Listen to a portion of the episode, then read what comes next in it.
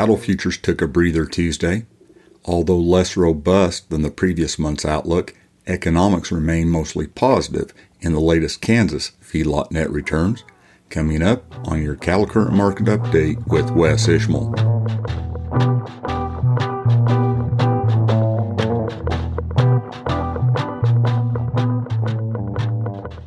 Howdy to all. This is Wes Ishmael with your cattle current market update for Tuesday night and Wednesday morning, the 29th of March. Cattle futures closed narrowly mixed Tuesday following the previous session's strong showing. Feeder cattle futures closed an average of 26 cents lower, except for an average of 10 cents higher in two contracts. Live cattle futures closed an average of 26 cents higher, except for unchanged in the back contract.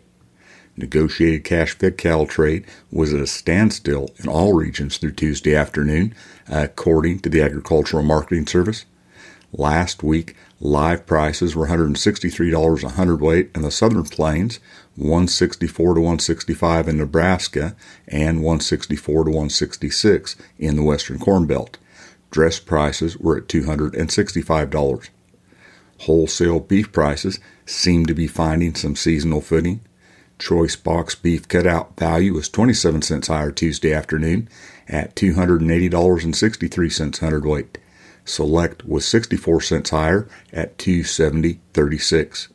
Short covering, stronger export inspections, and a reduced outlook for harvested acres in Brazil helped soybean futures close mostly 9 to 25 cents higher on Tuesday. Kansas City wheat futures closed 10 to 12 cents higher. Corn futures closed mostly fractionally lower to 2 cents lower, except for mostly 2 cents higher in new crop contracts. I had results from just one weekly Tuesday auction at press time with a trend in any sort of volume. That was for Kingsville Livestock Auction in Missouri, where steers and heifers sold mostly steady. The exception was 5 to $8 higher for thin heifers weighing 575 to 625 pounds. There are 1,787 head on offer. Remember, you can get a weekly market summary and highlights in the Calf News Price Point podcast that comes out each Tuesday. You'll find it at calfnews.net. Major U.S. financial indices edged lower Tuesday, pressured in part by rising bond yields.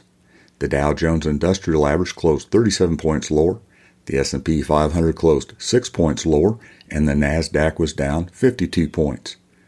West Texas Intermediate crude oil futures on the CME closed from 36 cents to 41 cents higher through the front 6 contracts. Although still mostly positive between now and November, projected cattle feeding returns faded a bit from the previous month as cost of gains increased and anticipated fed cattle prices declined according to the historical and projected Kansas feedlot net returns from Kansas State University. Projected fed steer returns range from $8.47 a head in July to $146.15 in May. Returns are negative for September at a minus $9.31 a head and for November at a minus $53.50. Feedlot cost of gain ranges from $114.08 a hundredweight in November to $143.35 in March. Projected fed heifer returns follow a similar path, ranging from $6.44 a head in March to $101.24 in May. Returns are negative for July at a minus $11.42 and in November at a minus $96.86 a head.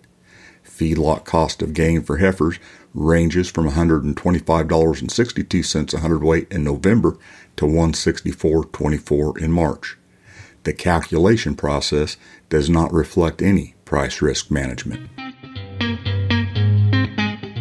That's your cattle current market update for Tuesday night and Wednesday morning, the 29th of March. This is Wes Ishmael. Thanks for listening.